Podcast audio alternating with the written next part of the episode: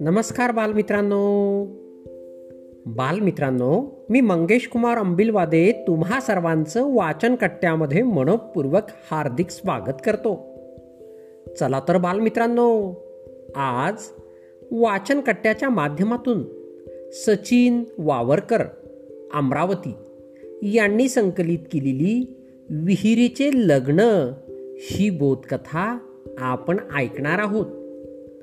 चला तर मग बोधकथेला सुरुवात करूया. एकदा बादशहा आणि बिरबलामध्ये खूप कडाक्याचे भांडण झाले. रागाच्या भरात बादशहा बिरबलाला म्हणाला तू राजधानी सोडून चालता हो. तुझी मला मुळीच गरज नाही. बिरबल अतिशय स्वाभिमानी होता. तो ताबडतोब राजधानी सोडून निघून गेला आणि एका गावात वेश बदलून राहू लागला. बरेच दिवस उलटून गेले तरी बिरबल राजधानीमध्ये परतला नाही. बादशहाला मात्र सारखी त्याची उणीव भासे. त्याची कामे अडून राहू लागली. आणि त्यापेक्षाही महत्त्वाचे म्हणजे बादशहाला त्याच्याशिवाय मुळीच करमत नव्हते. अन्नही गोड लागत नव्हते. बादशहाने अनेक प्रकारे बिरबलाचा शोध घेतला. परंतु बिरबल मात्र सापडत नव्हता. बिरबलाला कसे शोधून काढावे? यावर बादशहाने खूप विचार केला. बादशहाने बिरबलाच्या सहवासात बरेच दिवस घालवले होते. त्यामुळे बादशहालाही त्याला शोधून काढण्याची युक्ती सुचली. त्याने प्रत्येक गावात दवंडी पिटवली. राजवाड्यातील विहिरीचे लग्न करावायचे आहे. लग्न समारंभ थाटात होणार आहे.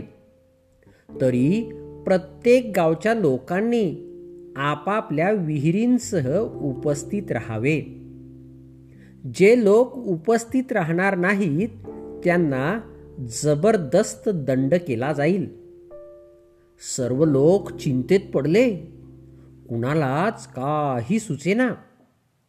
बिरबल ज्या गावात राहत होता त्या गावातले लोकही चिंतेत पडले होते. गावच्या पुढारींना या समस्येला तोंड कसे द्यावे ते समजत नव्हते. ठिकठिकाणी चर्चा सुरू झाल्या. लोकांची मते घेतले जाऊ लागली. अशाच एका सभेला शेतकऱ्याचा वेश घातलेला बिरबल हजर होता. त्याने गावकऱ्यांना जाण्याची युक्ती सांगितली. गावकरी जाम खुश झाले. एक दिवस गावातील पाच सहा प्रमुख पुढारी उंची वस्त्रे घालून दिल्लीला गेले. दरबारात बादशहा पुढे हात जोडून ते म्हणाले खाविंद आपल्या आज्ञेप्रमाणे आणि निमंत्रण स्वीकारून आपल्या राजवाड्यातील विहिरीच्या लग्नाला आमच्या गावच्या झाडून सर्व विहिरींना घेऊन आम्ही हजर झालो आहोत. आमच्या गावच्या विहिरी वेशी बाहेर थांबल्या आहेत. तेव्हा आपल्या रीतिरिवाजाप्रमाणे राजधानीतील काही प्रमुख विहिरींना त्यांचे स्वागत करण्यासाठी वेशीपर्यंत पाठवावे. त्याचे बोलणे ऐकून बादशहा जोरात हसला आणि ओरडला. बिरबल सापडला. बादशहा म्हणाला अजूनपर्यंत एकही गावचे लोक राजधानीत आले नाहीत. तुम्हीच प्रथम हजर झालात. तुम्हाला ही युक्ती कुणी सांगितली? एका शेतकऱ्याने महाराज. गावकऱ्यांनी नम्रपणे उत्तर दिले. तो शेतकरीच माझा बिरबल आहे. बादशहाच्या डोळ्यात आनंदाश्रू आले.